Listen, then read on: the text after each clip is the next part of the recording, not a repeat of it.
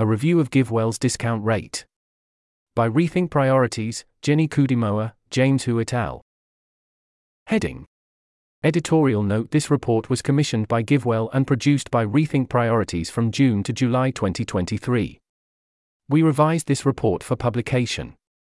GiveWell does not necessarily endorse our conclusions, nor do the organizations represented by those who were interviewed.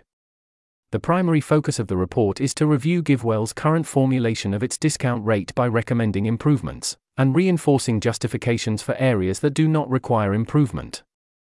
Our research involved reviewing the scientific and grey literature, and we spoke with 15 experts and stakeholders. We don't intend this report to be Rethink Priorities' final word on discount rates, and we have tried to flag major sources of uncertainty in the report. We hope this report galvanizes a productive conversation within the global health and development community about discounting practices in cost-effectiveness analyses. We are open to revising our views as more information is uncovered. Heading. Executive Summary. Subheading. Notes on the scope and process of this project. This project aims to serve the dual purposes of reviewing GiveWell's current approach to calculating its discount rates to 1. Provide recommendations to GiveWell on how its approach to discount rates could be improved. 2. Strengthen the justifications for its approach in cases where we do not recommend changes. The direction of this project was mainly guided by our priors that a prioritized investigation into 3 aspects could potentially make the biggest difference to GiveWell's discount rate. 1. A review of how other major organizations in the global health and development space, within and outside effective altruism, choose and justify their discount rates. 2. A review of GiveWell's overall approach to calculating discount rates to determine a. Whether GiveWell should use a different overall calculation approach. b. Whether GiveWell should think differently about discounting consumption versus health outcomes. 3. A review of the pure time preference component of GiveWell's discount rate. We also reviewed several other components of the discount rate: consumption growth rate, compounding non-monetary benefits, temporal uncertainty, but decided to spend less time on those as we deemed it less likely to make major recommendations, or expected it would be harder to make meaningful progress. Table 1 summarizes our recommendations for GiveWell's discounting practices.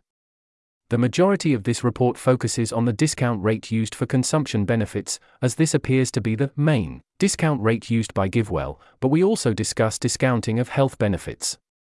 We do not discuss discounting of costs in this report as 1. GiveWell's cost-effectiveness models rarely involve discounting costs, and 2. Our general impression is that the typical approach across organizations is to discount monetary costs and benefits equally, and we have seen very little discussion of alternative approaches.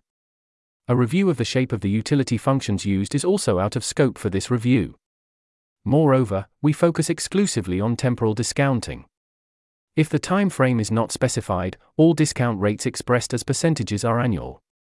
Due to the variety of existing opinions and approaches with respect to discount rates and a relative lack of consensus, we opted to approach this project from a perspective of figuring out whether there are any compelling reasons to change GiveWell's current approach, rather than starting from scratch and coming up with a discount rate independently of the current approach.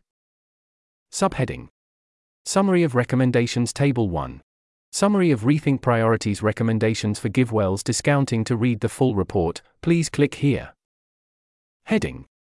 Acknowledgements. There's an image here in the text. Jenny Kudymowa and JamesHu jointly researched and wrote this report. Jenny also served as the project lead. Melanie Basnak and Tom Hird supervised the report.